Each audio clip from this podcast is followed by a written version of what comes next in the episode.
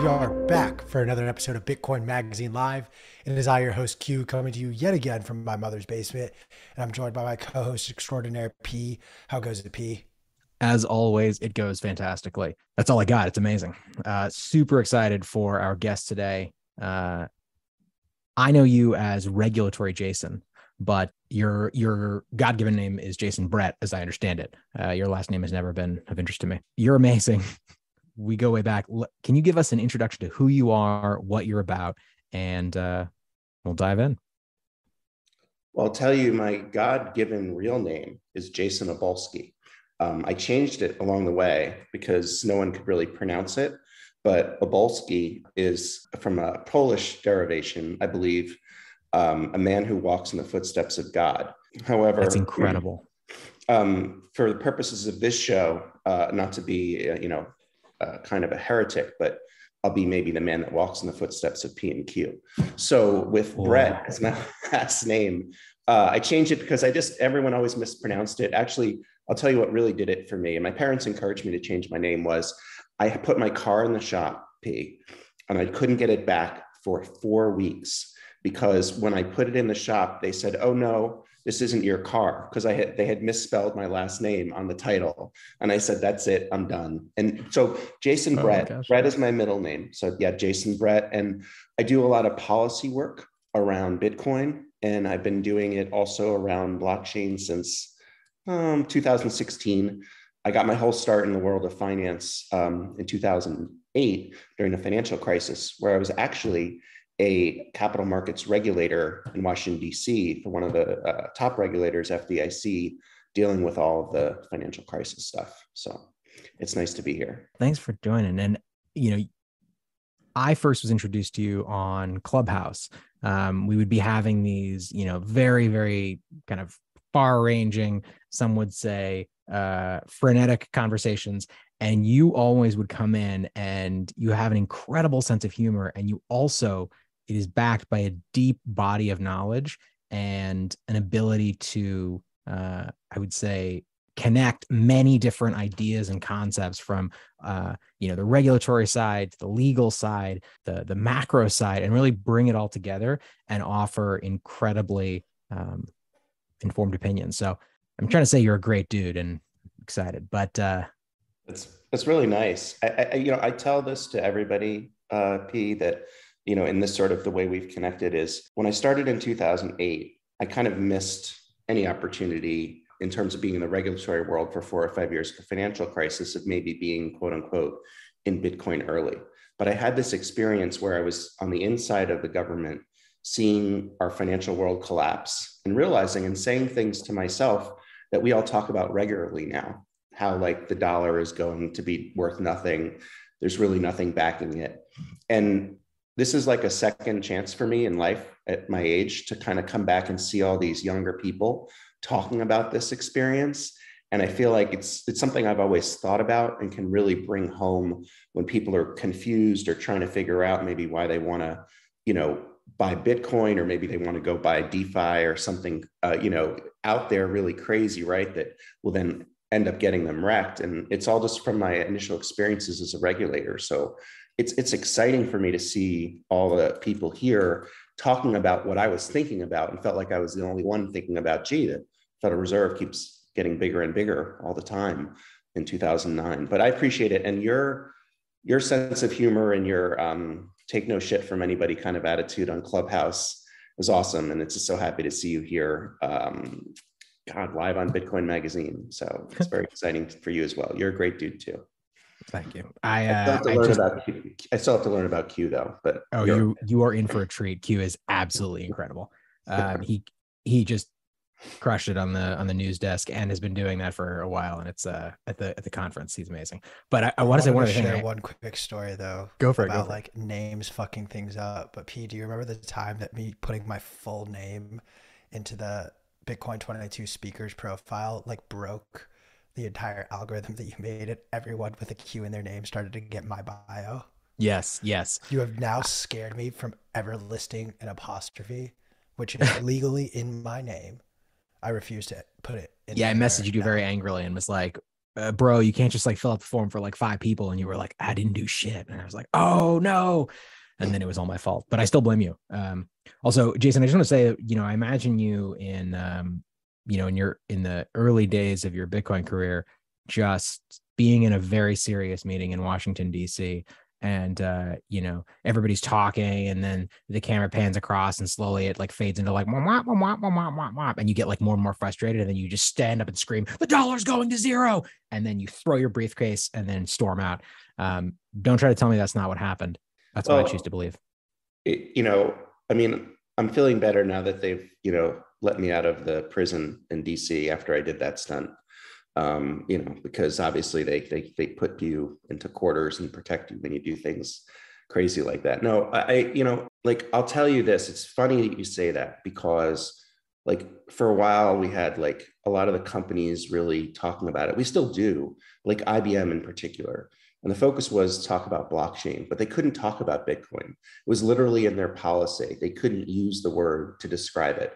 So it's kind of like, um, you know jeopardy right? Like let me tell you about this thing and kind of like moves money around on the internet. It's it's like maybe got some bits and bytes and you know it's sort of like a coin but like but you couldn't say the word bitcoin. You literally that is fucking crazy. Their, I know it was against their company policy. You couldn't describe that in dc because wow. so so like and, and if you go back in history and it's funny i was just on the charlie shrem podcast we we're talking about how there was the, originally the Bitcoin Foundation, 2014, and when that fell apart a little bit, that also between that and the Silk Road made it such that you know talking about Bitcoin is like trying to go talk about cocaine or heroin with a you know congressman. So it's been a challenging environment. It's starting to get better now. Good stuff. I mm. want to throw something out there because it's relevant news, and I got distracted on Twitter. Full transparency, because someone finally found the clip of do you guys know who the besties are? Like the All In podcast, Jason Calacanis, David Sacks, Chamath Palihapitiya, and D- David mm-hmm. Friedberg. I do enjoy the, their show. Um, but it was like, I want to say six months ago when Solana like did its pump, they started talking about the fact that like a couple of them, David Saxton, Chamath Palihapitiya, like were early on Solana, but like early, I put in quotes because Chamath is like bragging about how like they got gifted Solana for free or on a steep discount and now their bag is worth over a billion dollars and they're, they're literally joking about like how they're dumping it onto retail without explicitly saying this of course but like that was what my takeaway was from it and we're yesterday watching solana literally shut down. We're further reminded of the scam that that is and i'm curious from a regulatory perspective, like with these things not being deemed as securities right now, like who is to blame? Is it the lack of education out there, or is it the people running these scams, or is it regulators for not stepping in? That's such a great question. Um, so, one thing I think that's interesting is if you look back at 2016, the SEC did an interesting move with Ethereum, let's call it, where they had this report called the DAO report. And they kind of broke down why this would be a security, even though the DAO, as we all know, was this initial project that got exploited and was shut down. So it's kind of like if you're a regulator, let's pick a project that's not live and show you why this would have been a security. Um, so they didn't come out and do enforcement action against those folks in Ethereum. They just sort of made an example and said, going forward, if you do something like this, you could face regulation. Um, I think in retrospect, that approach probably has allowed the ecosystem to grow quite a bit, but has also led to a lot of the perception that you may be a security, but it's okay to still operate because it's really just not that clear whether it is or it's not. And there's no real enforcement. It's kind of like uh, the best example I can give you. And by the way, the regulators are aware of this.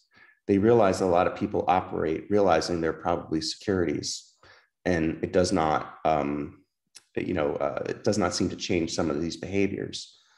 And so, what the regulators are starting to realize, and I think people are starting to, starting to see, is more of enforcement, but the best example I can give you is it's kind of like being on a on a highway and you and I are driving and we both suddenly realize, hey, speed limit says 55, but no one's pulling anybody over, you know? Let's go 100, let's go 110. I see you going 110, I better go 120, you know, like and, and that's and, and then you get people getting wrecked, right? So that's like the the analogy I would use for sort of where we are today. It's not that people don't know it's kind of the we're in the don't ask don't tell portion of our crypto history and um, i have a feeling that's going to change. I've heard rumors and i've heard enough informal discussions where i think the regulators now realize what exactly what you're saying q. And what they've decided is there has to be some enforcement. I think initially that was tried with ripple but um, you know and I pause because this country, I mean, P, you know, it's like if you have enough money, you can fight anything in court long enough, you know? So if you notice some of the scams that got shut down, some of the ICOs, if you look at some of the smaller operations, they almost were doing the same thing as Ripple, but they they, you know, they didn't have the money to keep fighting it in court. So that's one of the down downsides of the legal system, uh, in my opinion. Yeah. Yeah. It's pretty wild. I, another thing that happens and I say this as if it's a profound statement, but obviously it's not. As you know, you have these everybody's doing the calculation of like, hey, how much can I get away with? And then what are the fines going to be? So you just factor in like, well, if I'm going to make hundred million dollars and I'm going to have to pay a one million dollar fine or a ten million dollar fine, that's still an incredible return. And so that's an interesting analogy that you know, kind of being on the highway and seeing the pack around you uh driving 120 and you're like well i guess i can push it to 119 and be so long as you're not the fastest car on the road, right? It's like, yeah, it's stay competitive. Yeah. I'm curious though if things like oh, maybe I'm too loud. Sorry, guys. I'm trying to fix the audio. I see your comments in the chat. Do regulators who don't, who barely understand the internet, let alone like the technologies that we are discussing on a daily basis and interacting with on a daily basis, are they the best people to be making these judgments? or should it be coming from you know the communities and trying to push in the right way. I say that knowing full well that that is essentially what we have been doing to no avail and that's why you're seeing rug pull after rug pull and everything unwind over the last two weeks. It just it feels like we're putting our faith in the wrong people but maybe i'm just so turned off by the government at this point and i'm not giving them credit. Yeah i think the people at the top, like if you look at the person who is the head of the SEC digital asset division, um, she has a, a, law degree from a top school. She has a degree from MIT in computer science. And if you listen to her talk enough about it, it's clear that she understands it.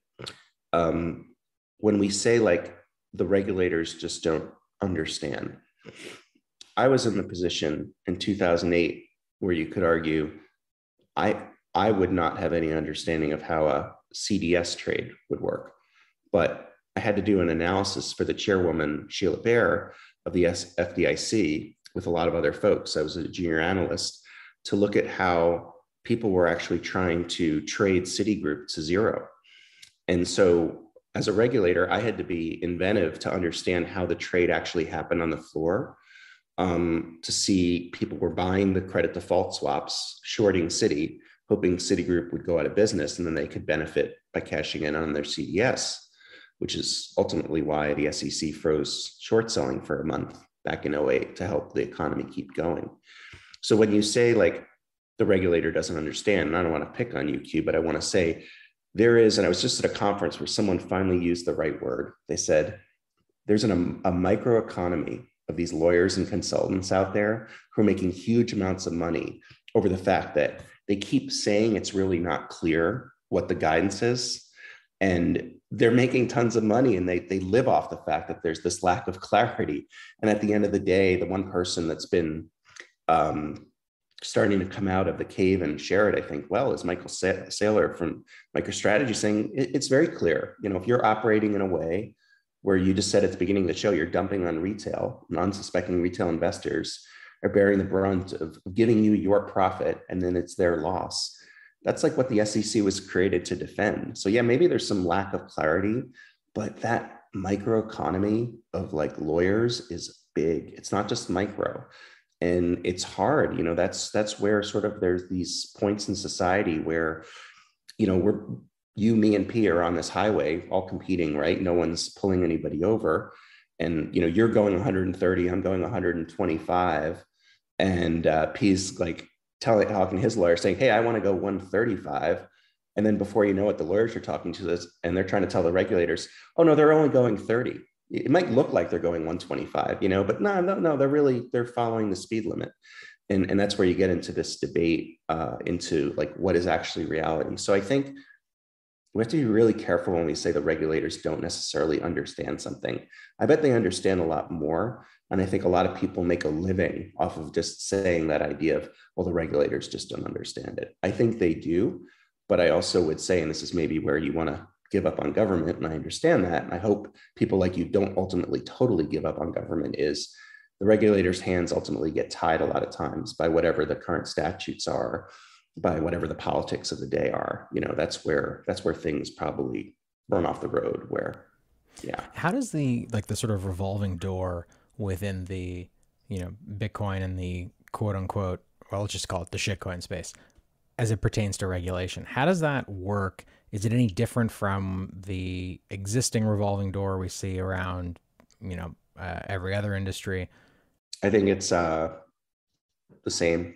I mean, same revolving door. Like, every, you know, there's nothing really different about it. Um, and I wish I wish I could say it would be a little different with this type of revolution that we're all experiencing. I think uh, Hinman, the Hinman speech um, so Bill Hinman, director of finance at the SEC, um, was at a law firm and he gave this speech saying Ethereum is not a security uh, when he was at the SEC. But his law firm was a member of the Enterprise Ethereum Alliance. And so his law firm, and he had been told by his speech that he probably should stay away from saying one thing or another about it. So the only evidence uh, that people go by for certainty in this environment as to why Ethereum is not a security is because of what one person said who was probably biased in his speech. And it was just a random speech from someone that wasn't even a commissioner. So that's where I think um, he's now out of the SEC and he's now into all these, as you say, like, you know, the shit coins, another back at the law firm doing his thing. Hey, Bill, Hi, Bill Hinman. How you doing? You want to come on the show, hang out, and talk to us? no, I, I look, I, and I'm, I'm, you know, if Hinman, if you're listening to this, Hinman, like, I, there's no like, I'm not trying to throw shade. I'm not trying to criticize you about it, but if you if you look at it from an objective standpoint, it's like if you want somebody to come in and give a, a realistic interpretation of what one of these digital tokens is, and you're going to say it's not a security, just I think everyone would agree you'd want that person to be fairly neutral. It's like kind of common sense, right? But you know. Yeah, I think and I harp on this a lot, but you know, it's as uh you know, where person Highlander uh, Charlie Munger uh, loves to say, you know, you show me the incentives, I'll show you the outcome. And I think there is a lot of effort put towards obscuring the actual incentives. People love to kind of virtue signal and be like, I am a just individual and I, you know, have come here to do what is right and good. And that's I the error and I think the the the issue is not that people are self-interested and self-serving. I think that I think systems that account for the reality, which is that we are all self-serving individuals, right? There's there is uh, evolutionary pressure at the you know the the the genotypic level, at the group level, at the individual level, at the societal level, and those things should be celebrated and uh, acknowledged. Uh, and they certainly, you know, impact business as well. Everyone is out for the things that they care about, uh, which includes their own self interests and the interests of those that are close to them. And I think that uh, that should just be acknowledged and, you know, accounted for. And as I say often, uh, you know, that's one of the things that's so compelling to me about Bitcoin is that it fig- it has it successfully starts to align the incentives. So what is good for the individual is also good in many cases for the network. And uh, not all the time. There's always there's issues there. You know, nothing is perfect, including Bitcoin. But um, I would just love to see the political realm, the regulatory. Well, you guys get the gist anyway. Do you ever think Um, that will happen? Do you ever think we'll live in a world where the actual incentives from a regulatory, from a business perspective, from a political perspective, will be acknowledged, or do, or do you think that, uh, as I do, that that's just there is too strong of an incentive to obscure that fact in order to convince people that one is virtuous and just? I think everyone kind of understands there's a little bit of bias in the system. So I don't know if we'll ever get to that point. I wanted to go back a little bit, kind of ask you, like with you talking about this idea of like the one thing I hear a lot that's interesting is how Bitcoiners, like the way we talk about this is, and, and P, I know you have such a great ability to sort of hone in on when somebody might be shitcoining, you know, or there might be some element of they're trying to talk really good about Bitcoin, but maybe they have like a shitcoin going on in the background, you know? And, and the question is when it really comes back to that idea of like, if you're going to be then dumping it on the unsuspecting investor. And so when you think about Com- Commissioner Hester Peirce, she's like a libertarian. It's like if we didn't have this government working, you know, overseeing all the different things that we're doing, right, with the SEC, let's say, imagine they didn't, weren't out of it. It's like we have this one Bitcoin and we're saying, hey, this one Bitcoin is the most amazing thing. And then we have uh, this other opportunity that is, is like that, but there's that loss of value of that person who then goes and buys the quote unquote shitcoin and then ends up losing their money. Um, and they didn't have that, that there's that opportunity loss where they could have just put it in Bitcoin in that fair system. And it must, it, it's, it kind of drives us all nuts. And I think Q, a lot of times I think I hear this, this concept that we're being criticized as individuals in the Bitcoin ecosystem because we're asking the regulators to pull out their you know sticks and start beating up people and tell them to enforce the law already because all these people are unsuspectingly buying something that's no good. But at the same time there's is it sort of we're in this just gold rush where people will either realize what the good stuff is and get it and there's just always going to be those charlatans. That's kind of just the way history works and we just come to accept it because in the hester peirce world you know the, the warning is we, we don't want to necessarily get to that enforcement side of things so much because then we just need somebody to come in who can change the system and said, hmm, I need to do this to Bitcoin. Before they know it, they're putting the screws to Bitcoin all day long. So at a certain point, I think we have to kind of like do our best out there, P, to kind of tell people what could be a shitcoin. But if they're going to go do it, they're going to go do it, you know, and, and not rely on a regulator to solve that problem for us. I could not Jason, agree I think more. I think you touch on exactly like my issue with it, which is this idea that if, if people want to go and invest in whatever they want, they should have the right to. But right now there are so many blockers and rules around. Like I'm not an accredited investor, so I can't participate in private markets unless I fall under the friends and family investor pool. But even if I fall under that investor pool class, I can't sell my shares. Like I can't go shop my shares out, at least.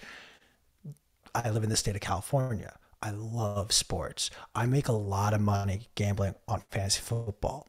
But the truth is, like that money has to go through different channels and make it look like I'm in a different state. Like there are all of these weird rules that are in place. And I think This is not something you should admit on a recorded podcast, Q.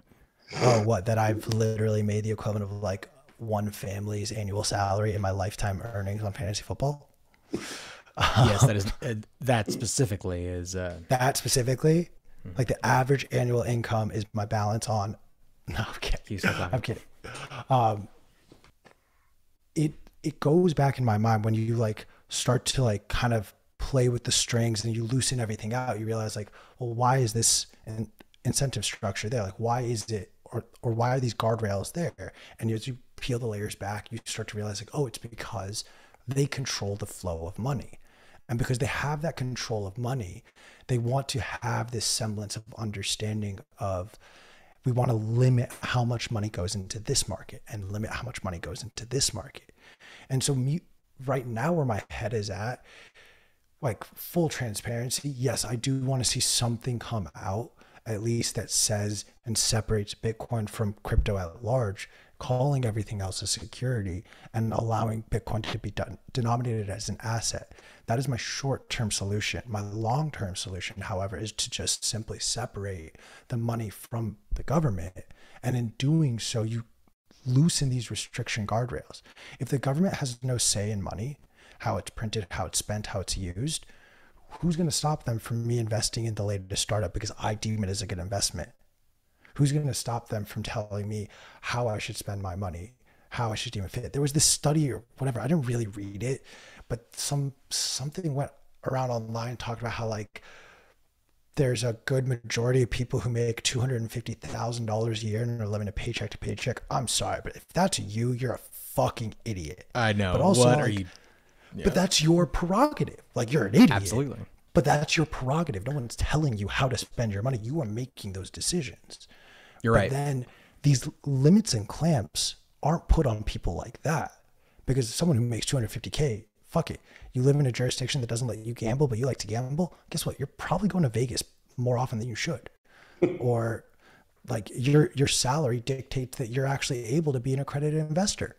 And then you're you're maybe investing in things that probably are scams and you don't know better. But just because you have that salary in the eyes of the regulators, you are therefore deemed, oh, a better investor. And these clamps don't in- impact them. These clamps impact people who make less than six figures, who want to try and, and break out and above. The biggest gains aren't made in the public market. The biggest gains are always made in private markets, historically speaking. And you've just taken out the population that needs those level of gains because of the regulations in place. But i am just now ranting and rambling at this point, bringing up no, a lot of different things. No, I, I, I look. I think uh, the accredited investor rules needs to be uh, taken taken down. Um, that's something that is a real blocker. Um, I'll give Representative Bobby Rush a real shout out here. He's introduced a bill the last two or three con- congressional sessions in a row. Um, and he talks about using blockchain technology. So, for what it's worth, for those who are listening on the show, and you know, our focus is Bitcoin, but he talks about this of giving people an opportunity uh, who are in minority classes or don't have a lot of money the opportunity to make these big gains, and it creates that space of why aren't we exploring this technology more to do it? And so that's like you know at some point or another we have to be willing to to realize that people as you say it's just as it's the prerogative for somebody who's making 250k a year to be you know bumming you know asking for gas at the gas station because they don't have money to you know somebody who wants to just make some money whether it's you know fantasy football or whether it's um, you know looking at a particular friend's stock like you said you know th- those are opportunities that we need to start allowing ourselves to to in, enjoy and, and and that's where you know it's funny that that the downside of this is can be right? And i mean we talk about this for like hours but is so let's say we do have some clarity like so for bitcoin we have clarity right like in that we've been told it's a commodity it's moved to the cftc we all agree with that right and even uh, gary gensler said Bitcoin is definitely real. It has distributed systems and it has cryptographic protections on keys that allow this ownership of individuals. So there's no real argument, right, that, that Bitcoin's now a commodity, which if you look at all the other shitcoins, they're like Bitcoin's hit has the holy grail. They're over at the CFTC. They don't have to worry about all this stuff. Well, just two weeks ago, um, Commissioner Rostin Behnam, who was just uh, nominated by Biden, and uh, you know the Senate confirmed his appointment to be the chair of the CFTC. Um, said publicly in a ESG uh, forum about sustainability that um, he wants to develop a system of uh, to move away from proof of work, and that we should only have proof of stake in the industry because there's too much energy being used by Bitcoin. And this is so the regulator of Bitcoin now. Um, and so that's where there's this like, it's like a trap door, right? Like we switch from the regulator, we think everything's good. And now we have the ESG attack coming at us from the CFTC on Bitcoin, which makes no sense. They should be defending Bitcoin. But um, I It really doesn't make any sense at all. Yeah, I mean, it's and and the sad thing is that there's sometimes you wonder because you hear that's when you lose faith in the government because he's just talking about it, assuming that Bitcoin uses all this energy and that's bad for the environment, and so therefore we just have to move to proof of stake. And it's like, okay, yeah, we have to start moving to proof of stake. And all of us are like, wait, wait, wait, you're all crazy people. Why are you leaving the room saying we have to go do proof of stake? Let's go back and look at that statement for a second and break it down. Plus, you know, for Commissioner Behnam and others, like the White House just issued an executive order on this. And it was actually a very fair executive order on digital assets that's looking to compare proof of work to proof of stake. And they want to better understand it. The whole point of doing an educational executive order is so we all do reports and think about it that aren't due till September. So why is Commissioner Chairman Behnam, excuse me, in, in May, jumping to the conclusion already that we just need to eliminate proof of work models and move all the way over to proof of stake without having that discussion and having that understanding um, that we need to have from a scientific perspective of what are we really talking about. So um, that's the danger. I don't know, you know, if we could come up on this show with a way for a regulator to be sort of a DAO almost, so it would not be influenced by just one person's opinion and could, you know, affect the rules so much, that'd be a pretty good start, right? Find a way to clamp down on the really bad ones that are out there, Q, but also keep things in a way where it doesn't shift all the way to okay well this is bitcoin this is safe oh but now we have a problem with how much energy it uses so we need to move on to other coins that aren't going to be so energy intensive I got an idea for you, but like, couldn't we create a DAO that was just a super PAC and like start putting them into specific candidates' pockets? And then all of a sudden you start to have, because in essence, in my opinion at least, the current system is your donors, your donor pool is your DAO. And the more money you a donor puts into that pool, the more influence they essentially have, which correct me if I'm wrong, people like that is in, in essence the technology behind a DAO. The more I mean, shares that you buy, the more influence you have in it. Like at its root uh, level, like yes, there are nuances that are different, but at its root level, it's not necessarily how much you buy. I mean, there's there's many ways of setting up a DAO. But fine, a DAO set up strictly on the number of shares you hold, like a proof of stake DAO, which I under the assumption I, I don't dive into DAO, so this is me just like completely talking out of my ass ass but like I'm just assuming that it would be proof of stake given where they live. I mean, again, your silence is agreement. That's it. We don't need to dive. Look, I don't want to say absolutely not, but I'm going to strongly imply that's what I said. Um, to your point, too, Jason, like there, this system right now that we have has this inherent flaw. Like, I will just continue to use California and dictator Newsom as the example look, I, whatever, fine. I have voted Democrat for like my entire life. If anything, like, yes, I do probably align more with more progressive social policies, but especially yeah. over the last two years where dictator Newsom has had this emergency mandate and like powers that he gave himself because of COVID, mm-hmm. he still has these powers. And throughout the last two years, he has just been giving no bid contracts to big corporations that donated to his campaign but no one wants to talk about that. But that, in essence, is is got in, to a degree what you're describing, where hey, they've put enough money be, behind this candidate, and this candidate now is going to pay attention to what they care about. So that's why I present the idea of like let's create a an ESG DAO and ESG FUD DAO. And then we create a, a mining DAO. We create a payment DAO. We create a sound money DAO and then each of them start going after each politician. And all of a sudden when they start to realize like wait my biggest donor base now isn't pfizer. My biggest donor now isn't bank of america. It's the bitcoin dao i stopped paying attention after the third time you said dao dao i love you. Yeah i i feel like i i appreciate that that effort and i encourage the idea of being imaginative but um no as P would say. Sorry, Q. Just a big no. What I will say is I do think, though, that you're on the right track when you talk about how the industry can start to do its own sort of self regulation, right? And um, no, it was a really good try. It really, really was. It's going in the right direction. You're, you're so kind, Jason. but like, so for the FDIC, where I came from, there, the FDIC is funded by assessments from the banks on the deposit insurance that they pay. So I'm not saying that, and please, I'm not saying Nick Carter, I'm not saying that we need uh, to have Bitcoin be a system like the FDIC because he'd probably shoot me on site. What I am saying though is if you think about that system, the regulators, it's the FDIC isn't like a regulator of the government that has to go to Congress, right? it's the industry really paying for the FDIC regulators.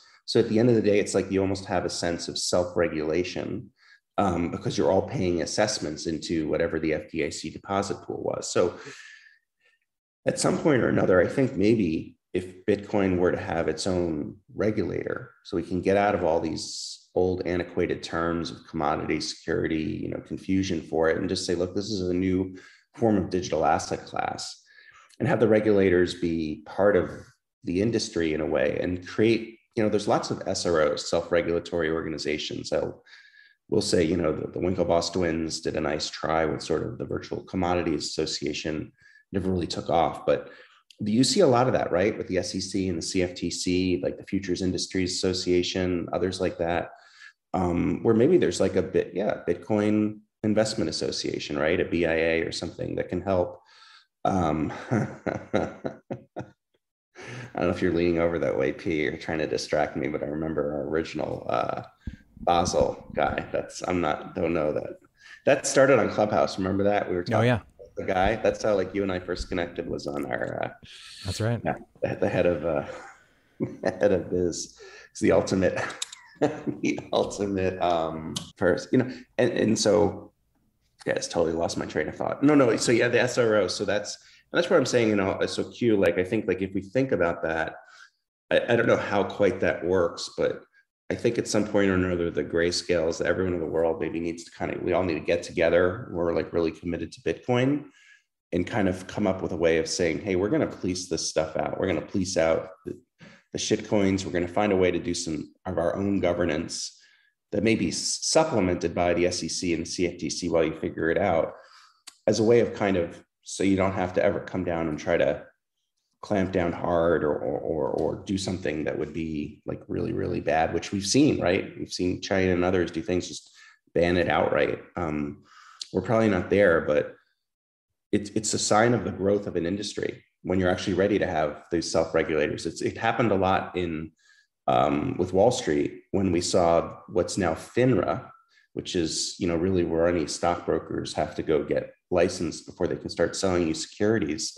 But that grew out of um, them realizing they needed to really do some background checks on the brokers as Wall Street got bigger and was opened up more to the people. And I think maybe we we need to think about that. Maybe that something like that will just organically grow.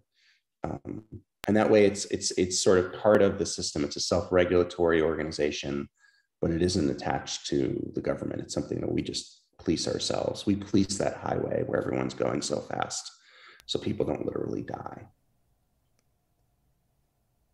I'm a big fan of, you know, I think the people rely on the government to ensure their safety too much. In my opinion, there is always a need for some kind of frameworks that, you know, enforce some kind of safety. But I think the, uh, the idea to mention to pull it back to something you mentioned earlier, Q, the report that came out recently that was like, you know, people making 250k a year are living hand to mouth. Like that is a choice. uh, uh, you do not have to be spending so much on money, and I think that's okay. As you said, like you should be able to choose what you spend your money on, uh, what you invest in, what you use the electricity and the energy that you pay for, like you should get to decide exactly what you do with those things. And you should bear the consequences of those decisions. And so I think, you know, what a lot of people don't realize is, you know, the it's this vicious cycle where when you start regulating or you start setting rules around why people can do things, you remove the responsibility from them to make the right decisions. And that makes people very, very lazy. And people like being able to be lazy. And that is a critical and egregious mistake.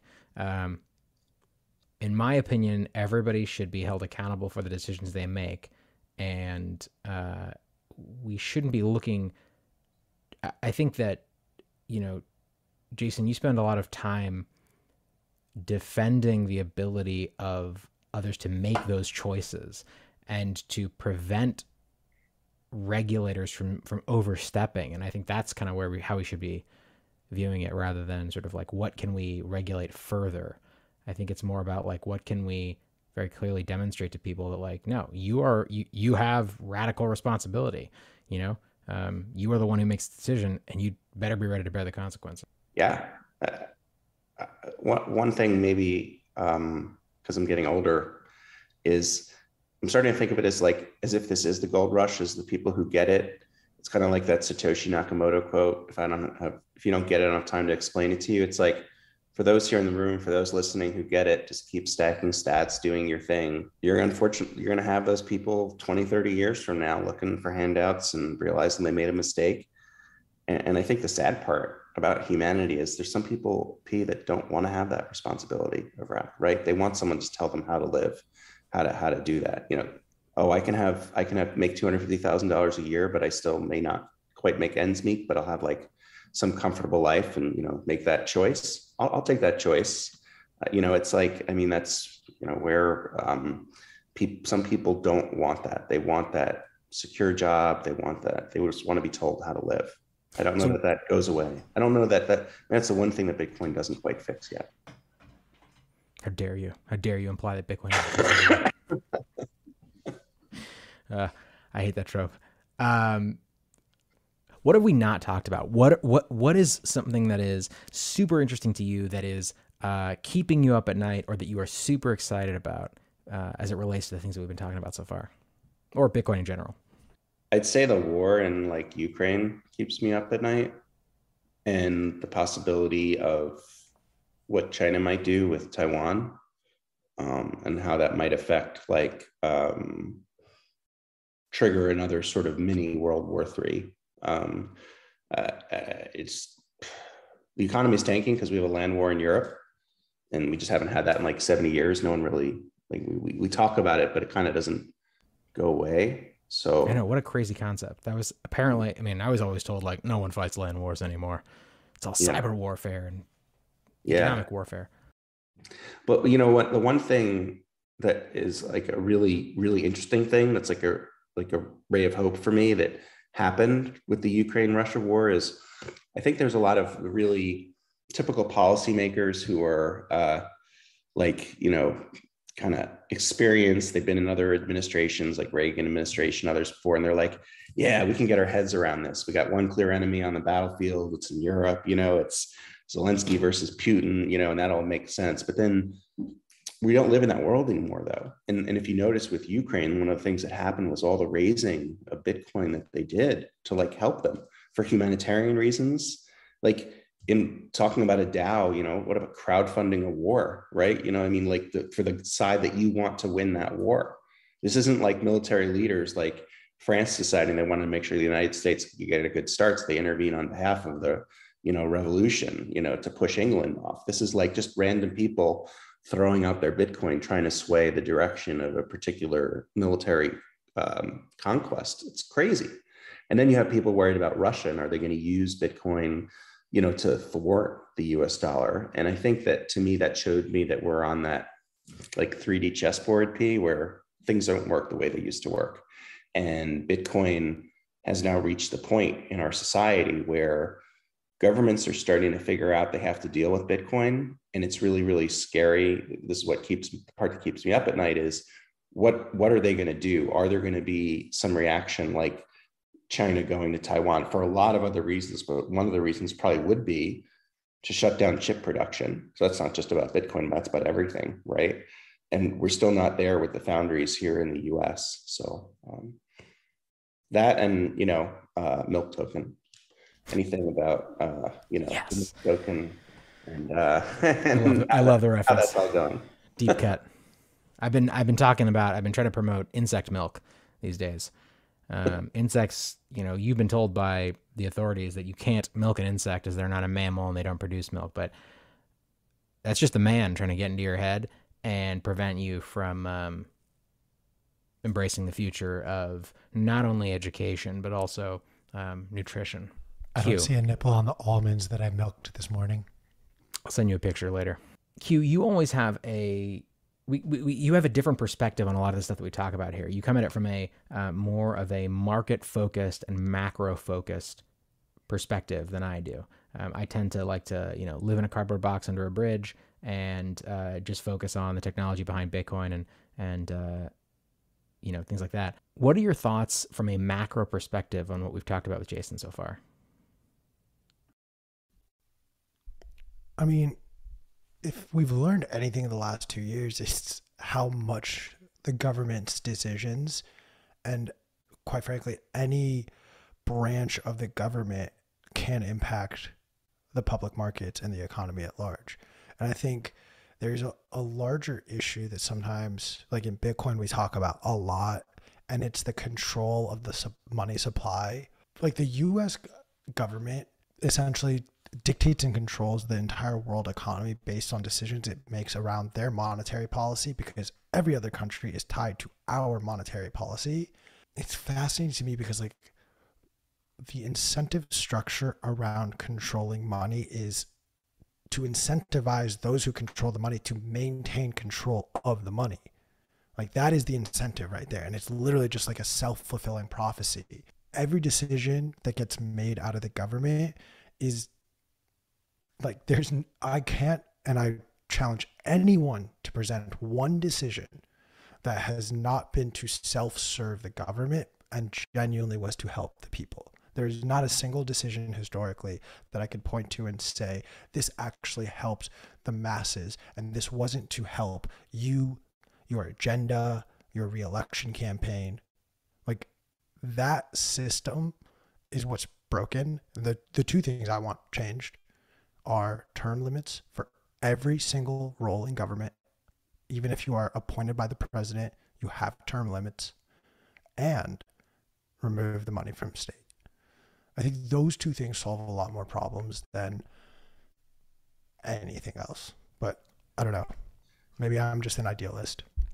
I, I do fully believe that the free markets, if they were allowed to operate on their own, would correct because if you have a bad product, people aren't going to buy it. And your product could just be the way you govern or a phone or whatever. But if the free market decides that, hey, we don't like this product, we're going to move on to the next one, the market will continue, society will continue to move on. But in our current system, because there's so much money that gets tied up into everything and it all goes back to the fact that this business was started off of a loan from the bank and so the bank more than anything can't afford for this business to fail.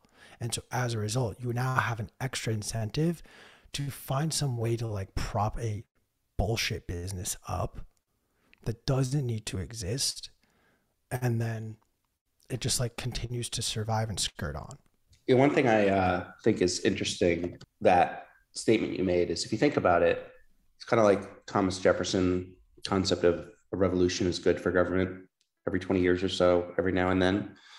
When you say term limits, and I'm thinking about it from the DC insider, but I'm like, yeah, that's something people have talked about, you know, like term limits make sense.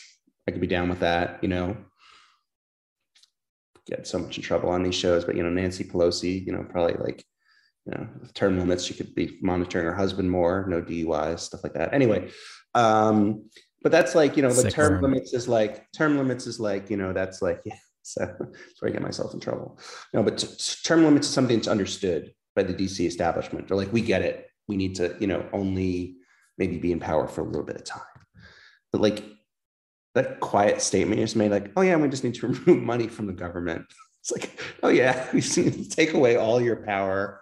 Everybody chill. It's all good. This is like a really big statement. And and and in a sense, if you look back to sort of the American Revolution, 1776, it was the same thing, right? They couldn't call it what you're calling it now. We can be more sophisticated. They wanted their own government, what they really wanted was their own money, their own economy, right? What we've seen happen is uh, the Jekyll Island experiment of the Federal Reserve where you don't have money. We have Federal Reserve notes. And when you have the you know the right amount when, when you put the force of the government behind a system which is really what we've sort of seen with the fed it's sort of co-opted this notion that we could be create you know liberty and justice and democracy for all so i think it's time for an upgrade it's time like bitcoin is like the 2.0 of money of the united states and it's time for us to sort of implement that in some way shape or form um, you know i'll tell you like p and i really hit it off on clubhouse when we started talking about uh, the bank of international settlements because it's so interesting to me the way they changed their strategy because originally it was they needed to ban bitcoin now they need to create a CBDC to get rid of Bitcoin. But either which way, like Bitcoin's no good. And, you know, I feel bad at times, P, that like we sort of dissed on Carstens and stuff. But what I don't understand is sort of like he's he's walked this road. He was in Mexico. He know, saw hyperinflation, but he's he thinks the whole solution still needs to come from central bankers to solve that problem for them. And at some point or another, like, look, like, I don't know why he feels like he needs to dominate the world. We need to let some other people go ahead and take a step back and think about how we want to, you know, regulate finance. And that's what's so nice about Bitcoin is it gives us this opportunity as like an experiment to kind of refresh where there isn't that economic opportunity, where you don't have that ability to invest in a company because of the way the rules have gone, where the dollar bills in your pocket, whether you're making $250,000 a year or making $250, you know, a month, every dollar's value is based on what maybe 400 people decide to do with it at the Federal Reserve every year. Well said. I'm curious, Jason, and we will divert back to being a little bit more Bitcoin focused in a moment, but like I love having these type of conversations with people who are far more well versed than me perusing a bunch of left and right media outlets as well as independent journalists, but career politicians, like I despise them. I'm curious, like, is there a necessity to have these villainous leeches involved in the future of society? Or, like, the reason I bring up term limits and my interpretation of the way the US government was founded was the idea that, hey, if a doctor sees something that's wrong, obviously I understand that doctors as a profession was not around in 1776. Nobody fucking say anything to me. I understand these things. But like if a doctor sees an issue with the way there are policy structures around his work, he will close his practice, go into public policy to change those things because he understands it better than anyone else because he does it on a day-to-day basis. And then when those changes are done, he goes back to his practice. Same with the teacher, same with the police officer, etc. And yet we've deviated so far from that practice. And now it's just you have a Nancy Pelosi who's been in office truly my entire life. Or you have who's my state senator who's like senile Dianne Feinstein, who like literally has to be told what day of the week it is when she wakes up. Like that's not a representation of me. Like what? So I, I say all of I say all of these things just to genuinely like ask if there's a role for career politicians in the future. Like, what does that look like compared to today? Career politicians is it's just never what was intended.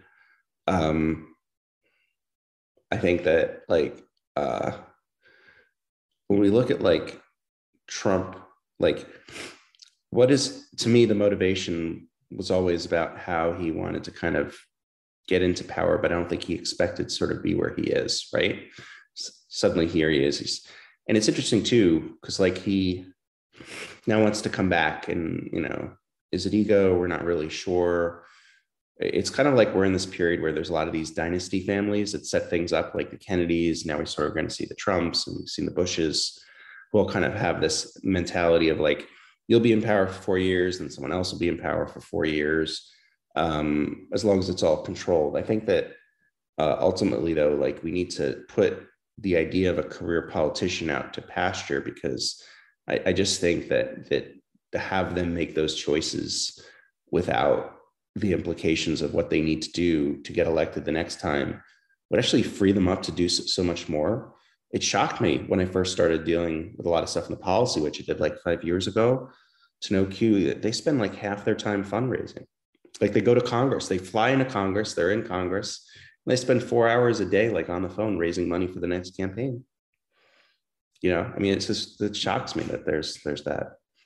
I, I went to school in DC. Like most of my classmates work on the Hill in some capacity, and it's it's truly just a what what are we doing for the next campaign? A lot more than it's like what are we doing with the power we have today to make positive change and impact the communities that put us in these positions, which is again what it was designed to do. We just don't do that, and it sucks. But I don't know. I feel like I'm just I'm venting to a therapist at this point who agrees with me on everything. So I appreciate I appreciate that. Jason, I'm gonna put you on the spot though, because we love a good tinfoil hat conspiracy theory, and I would love yours about Trump and Biden. And it's okay that you're not wearing pants. No, no, no, you got it wrong, Q. Um, yeah. Jason did us the incredible honor of putting on pants for this this conversation. That's fine. I, yeah. I full disclosure, I'm just in my boxers below, so like can't can't bring the camera lower. Sorry, sorry. It's. Um, it's not a. It's it's it's. I wouldn't even say it's a conspiracy theory, but it's something I thought about. It was very interesting it was around 2016, 2017 when everyone was examining Trump and the Mueller investigation. So, one of the things that came up in the Mueller investigation was the use of Bitcoin back in 16 by the Russians, right, uh, to influence the campaign, the presidential campaign. And the truth is, Jared Kushner knows, you know, how to use Bitcoin. And at one point, it's actually documented he had to go to the Department of Justice because at one point someone was literally doing a ransomware event on Kushner, saying if he didn't give up the tax returns of his father-in-law of Trump, um, they would, you know, it, it, he had to pay them Bitcoin to stop them from doing that. So back in 16, 17, we didn't really have a Chainalysis or everyone kind of realizes by now, hopefully everyone realizes by now you move Bitcoin around. If you're a criminal, they're probably going to figure out where you've done it. Um, and I'm not saying this and that was a criminal activity, but is it really that far of a reach to say that if the Russians were using Bitcoin to influence the presidential campaign in 16, that at some point or another, some Bitcoin wasn't sent in the opposite direction? In other words, potentially by the Trump campaign to the Russians to influence certain things as a way of not having to, you know, to pay off if, if in fact that was happening. So that's where my the conspiracy hats and the alarms all go off of, you know, what's this guy talking about? But the interest I had in that is that the, the power of that Bitcoin of number one, could it be tracked or is there evidence of it being tracked? Because what never made any sense to me, and I mean, I don't know what your your take on this is, but never made any sense why Trump was so anti-Bitcoin. Like when it came out, he, like people were upset about Libra, right? But if you remember, and if you look at the timeline, like I'm really not that crazy conspiratorially because it, though next week was when one of the big things of the Mueller campaign was coming out. When he came out with this big constructed tweet about how Libra is worthless, there's nothing to do with Libra. Also, there's really nothing to do with Bitcoin. And you know, when you have that feeling in your gut that like something doesn't quite seem right. Number one, I've never saw Trump construct such a you know well thought out tweet, you know, explaining carefully why Libra is worthless and then why Bitcoin is worthless. The question was why? Why does he have to hate on Bitcoin? Well, if Bitcoin is worthless and no one does anything about it, it's kind of his way of saying Mueller doesn't have to look at it. Nobody's using Bitcoin. You know, forget about these Russians maybe using Bitcoin during the 2016 campaign. So, I mean, I have like no proof whatsoever of any of this beyond just the Russians clearly did use Bitcoin in their ops, but it would not, uh, it would be interesting to me because we can track Bitcoin if one day we could find a government official high up who sort of the smoking gun was their use of Bitcoin, thinking it's somehow not visible to other people. And that kind of changed my worldview a little bit too, to be honest, because I realized the power of this technology and how, and this goes exactly what you were saying before, Q. Sorry, not trying to point at you, but seriously, like that's when you take the power of money away from the government, right? Like no one can manipulate that path of that money and it goes to you know Kathryn Haun, who now has her big Hahn fund and everything. But her start was with you know, the Silk Road where we, we found some bad eggs in our own government who were trying to move money around and they were able to go to a bank and suppress the transaction on the fiat side of the USD. But they learned very quickly they couldn't change the fact that they had walked off with some Bitcoin and people were able to figure that out by doing analytics that they had taken it literally from the crime scene. It wasn't like, oh, we just did a drug bust and you know, you, me, and let's say you're, you know, you're a Fed, I'm a Fed, and P's a Fed. We walk in like, oh, look, there's six million dollars here. We found a drug money. I mean, four million dollars, right, guys? Wink, wink. Like you can't do that on the Bitcoin network. So to me, that just showed me like the power that I hope exists, um, where Bitcoin can really undermine the ability of any one politician trying to just rule the world and, and dominate for for too long. I love that. I love the reminder that like this is a public ledger. Um, I have my own theory on why, not necessarily like politicians, although yes, he was technically the president of the country. Um, like, there's a reason why billionaires don't like Bitcoin. There's a reason why ultra rich, super successful people don't like Bitcoin. Like Charlie Munger, Warren Buffett, they have benefited and taken advantage of and figured out how to make excess money and returns on the current system. And I think they are maybe not smart enough to realize like how vastly different the Bitcoin monetary system would a Bitcoin monetary system would look like, but they're smart enough to know that their practices and the way they built their wealth in the fiat system, it's highly unlikely that they could repeat that system in a more Bitcoin, far more public, far more transparent system. Um, that's just my sort of rationale as to why someone like Trump and Hillary can only agree on one thing and one thing only, and that is their hatred of Bitcoin. Um, I do want to, yeah. I don't want to like keep on hounding on the Trump of it all, but I, I do want to switch gears now to Biden.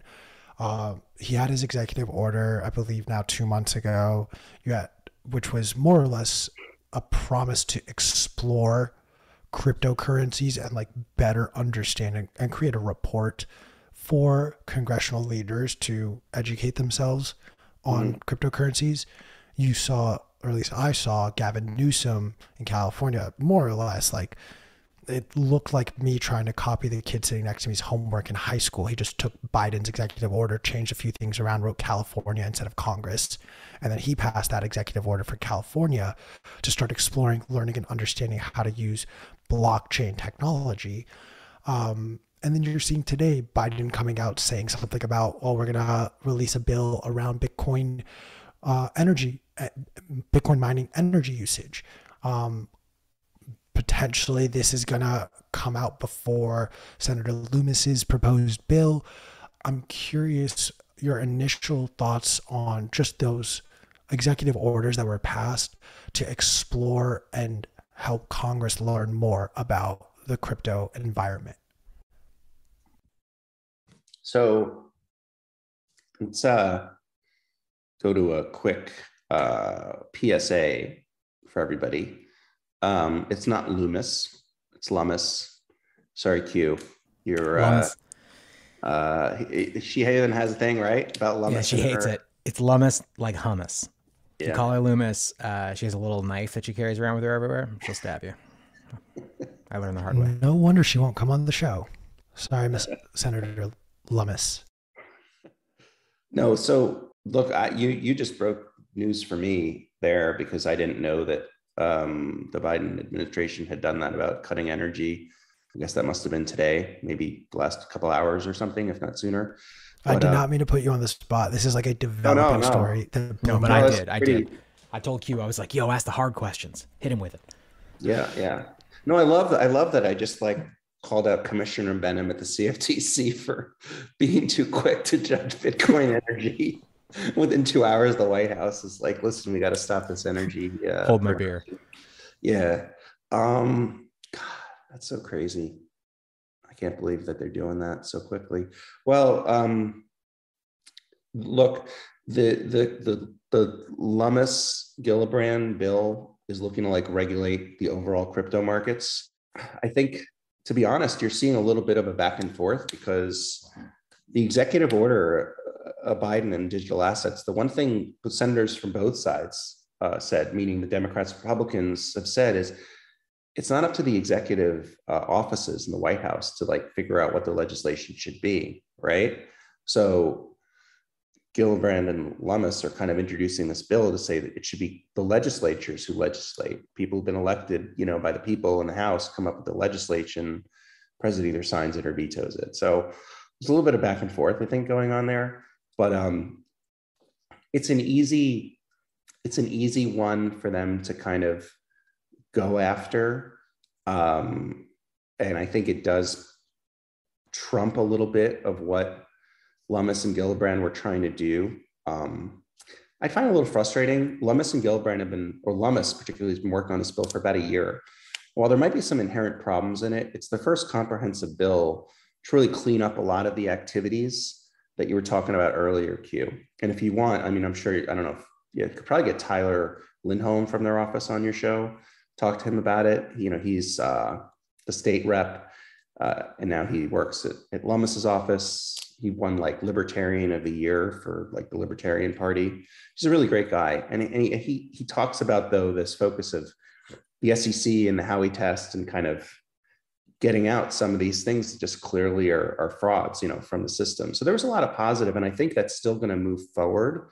That Lummis Gillibrand bill that they're rolling out officially next week this idea of the White House now, and yeah, I'll, I'll look into details of it, but uh, of reducing energy, it, it seems like an easy win, but I, I don't know necessarily that all the facts are there um, with with what they're trying to accomplish because um, it strikes me more as something that Elizabeth Warren would do, uh, not necessarily that the White House would do on it. Um, so I'd love to see what scientific evidence that they've, you know, come to the conclusion on. I'm sure it's been, you know, vetted pretty carefully. Uh, so I'll pause there. I, it's, I'd love to learn more about it. It is, it is a surprise to me. I'm literally in a state of surprise that that happened. That that should not have happened. Basically, the plan was like we just heard a complete curveball. The plan was supposed to be they were going to do some kind of stablecoin legislation. Everyone was going to go vote November, but um, this makes it spicy P. Now we got some serious stuff to talk about for the next few months over the summer. Um, because the White House pushing the White House pushing the energy narrative on Bitcoin, leaning into it. It's a pretty big deal. It's a huge deal. Wow. Do you think Bitcoin or let me let me broaden the scope for a second and then I'll focus it. But first, like do you think crypto is going to be a talking point either at these midterm elections or in the 2024 presidential race? Yeah, I think it's already starting to become that. And we've seen Sam Bankman Fried of FTX. He's the number two fundraiser in the Democratic Party, my uh, uh, short of George Soros. Um, I really like when you shake your head, Chris. You get so excited. I feel like your hat's gonna fall off.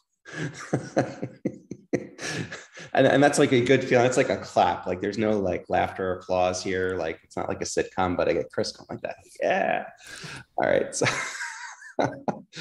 you know, look, I think that there is actually what I where I don't even know what you asked me, but I'll say this. Basically, like what we have now with this Biden administration saying this about the energy is he, he's making it clear climate change is really critical to his campaign. He's always made that to his presidential election. Oh, yeah, how this will come up with the midterms. This will be a talking point that comes with the midterms. Sam Bankman Fried um, of FTX, uh, you know, has put in more money in, next to George Soros into Democratic campaigns. So you're going to start to see this as a conversation piece.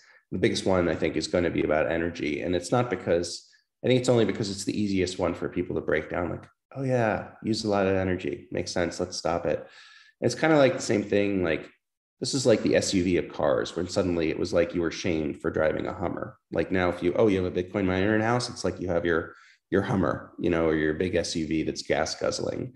So of course you're having a Democratic administration that's coming out in a big way to kind of say, look, you got to stop this Bitcoin mining. You're destroying the world. You're destroying the earth. And then, you know, I know people don't like, they like to believe the idea that Bitcoin's sort of this bipartisan issue, but I think this is where Republicans will come in and have to push back a little bit on this notion of like, you know, stop trying to regulate this digital asset out over you know this energy argument you know and sorry chris i didn't mean to pick on you about the hat i don't know maybe no, he loved it. It must be time for my nap i just want awesome. anyone anyone who wants to criticize biden's energy policy should just respond by saying his energy energy policy is malarkey malarkey yeah, I think that like you should drive down in your your your jalopy to the courthouse and file a motion. And, you know, I hate the even way I'm explaining that now, Pete, because it's like by saying that it's like they're saying that Bitcoin miners are like the next SUVs. It's like admitting that Bitcoin is using too much energy, and that's the sole problem, right? We know there's renewables, there's exactly. other. It's not it's not apples to apples comparison either. Either. Um, I have given credit and I will give credit to the Bitcoin critics with this conversation that that is probably the best FUD of the decade. It has disrupted more things for Bitcoin by talking about the energy usage than I've seen. So they, you know, it's sort of like Empire Strikes Back, like they did a good job, you know, they chopped off Luke's hand. Like, you know, we're all kind of retreating from this energy notion. And it's a problem. It really is. It, it's you see it affecting even today, it's it's like the Achilles heel uh, for the industry right now when they bring this up, and um, we're still we're still responding to it. We're not yet even offensively pushing our own agenda.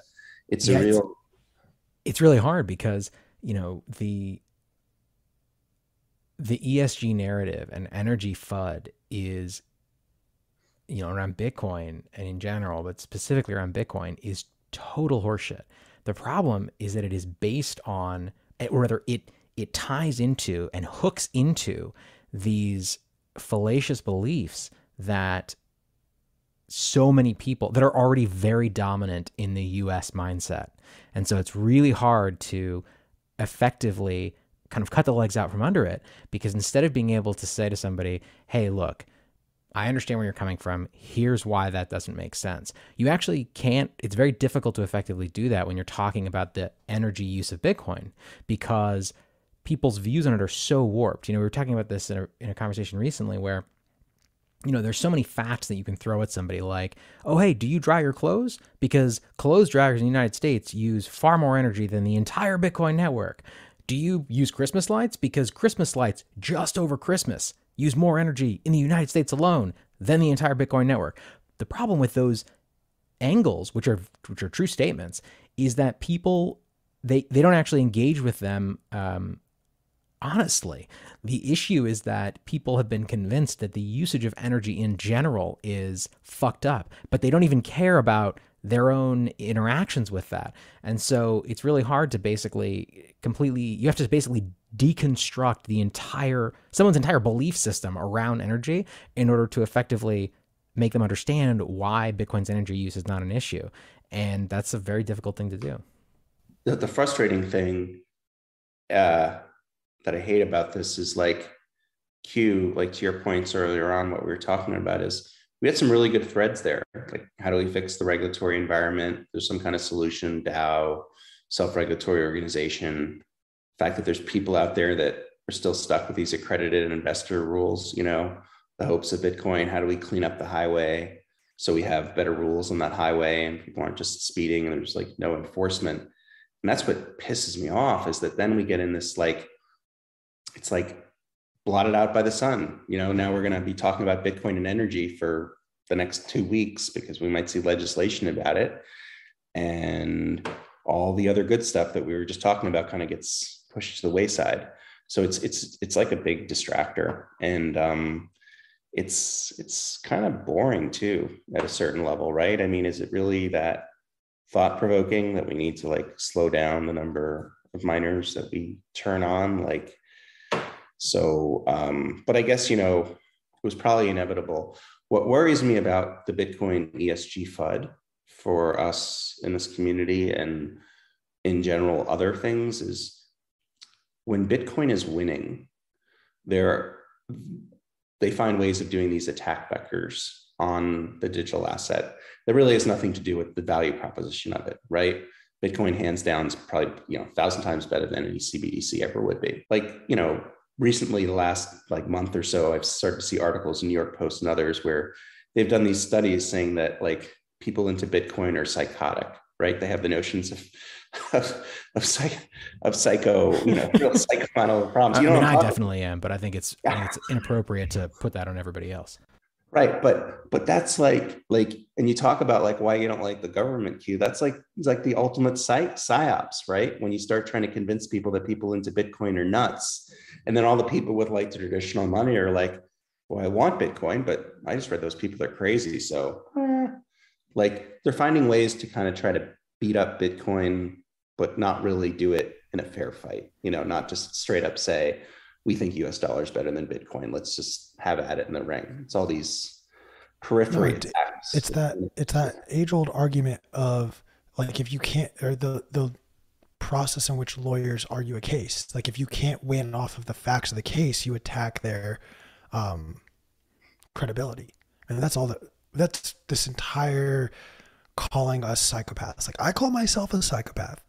I literally have gone on dates and like told girls point blank, like, if you're gonna date me, you need to know I am a Wha- genuine psychopath. And this is why you are alone living in your mother's basement, Q. You've met my girlfriend. all right, let's I met a person. I mean, uh, they, she could have been a hired actor, bro. Facts are what you make them. Did she ask you how your trade's going in a DM before you? That is amazing. Honestly, I'm glad uh, you didn't you didn't just trust. Yeah. I, I can tell a paid actor when I see one. Look, they're not called paid actors. They're called escorts. I really hope my girlfriend is not watching this episode. Hi, babe. I love you. No, but you, you make a good point, Q. I mean, uh, these are crazy times, and uh, and and I think the ad hominem attacks will continue, and uh, it you know I said this before, but it's it's I use this in a different frame. I was talking about like shitcoins, but it, it's kind of like a DDoS attack, right? It's a denial of service attack on our our brains, right? It is very distracting to have to constantly fend off all of these spurious and random and inappropriate and untrue claims that are made that are designed to discredit this thing which is the most important asset that's ever that's ever existed. And it's one of the reasons jason that i i have so much respect and admiration for you. It's because like this is your full-time job. Like this is what you do you know? Q and i get on uh you know this podcast and just talk shit all day. You are one of the people who actually you know puts on your your spelunking outfit and, and goes and, and, and fights the good fight in an area that i am most of us are just unable to um, to contribute so everyone can I don't know. I think it's really important that everybody finds the thing that they are are exceptional at and uses that those abilities that they have to continue to support Bitcoin. So, thank you is what I'm trying to say. No, no thanks needed. I, like I said, this is a, really a second chance in life for me of an opportunity of this amazing community of people who speak what I was thinking and felt like I was sort of on my own with thinking through back in 08 and 09. And I just feel like rode more by the US government and our financial system than like if something goes wrong or something fails, like there's this promise, but like really it's all about that we all have to believe the US dollar is worth a certain amount. And I think that's what Bitcoin has has wedged itself into in a very painful way of recognizing, well, what is a fiat, you know, dollar? When we look at the idea of fiat, right? Fiat is a declaration. It's like I declare the, you know, worth something. It's like the um Knight's Tale. If you ever saw the movie Knight's Tale, you know, where they, you know, he, he gets the writs of he's a knight or whatever. It's like someone just decided I'm going to say I'm a knight, and you get these papers. You know, it's like, and we say it's worth something. And so, what's exciting about the world we live in is we have the opportunity to challenge these beliefs. We have the opportunity to talk about it freely, like we do on this program. And uh, you know, we, with the exception of Q's conversation later with his girlfriend, you know, we're all safe. So. Yeah, I just I I love the uh, Ben Bernanke uh, interview. I think it was Ben Bernanke who was like, "Please, please, uh, stop using the term fiat. It is offensive to me and my people. Uh, don't use that word. It's unnecessary." I think that is hilarious. Uh, you know, and I will like, and and I, I will say like, Ben Bernanke, you know, we, criticize these figures and everything, but I remember from like 08 and 09, I, I do understand where he was coming from in that financial crisis, and we have to think about this longer than like our own lifetimes because with the great depression of the 30s he was a real student of that. And the real problem in the great depression is there wasn't credit made available in markets. So Absolutely. everything seized up and everything was devastated. So what he you know when he talked about helicopter money he said it's it's a band-aid but he's like this is what we got to do. So in the sense if we want to try to evolve as humans we can say well now maybe there's another solution than just printing money for money's sake, you know, or just not giving out any credit. Maybe it's, you know, the Bitcoin economy, it's the Austrian economics and thinking through what is really valuable and, and how we want to live. And that's something that that we're all going to have to kind of come to terms with because the current course of our economy is like not like in the direction that it should be, right? We have way too much debt, the deficit, and that's what inspires me to keep going and to do the work that I do, P, is because I think of the opportunities I've had in life and been very blessed, but also where you have millennials and, and Z coming into an economy that's just been messed up, where it's the first time we're saying, you know, the American dream really doesn't exist for the next generation. So uh, maybe instead of becoming DeFi degens, we can find a way to have uh, people see Bitcoin as the promised land. So. Well said. Jason, this has been awesome. P, thank you for introducing me to a new friend.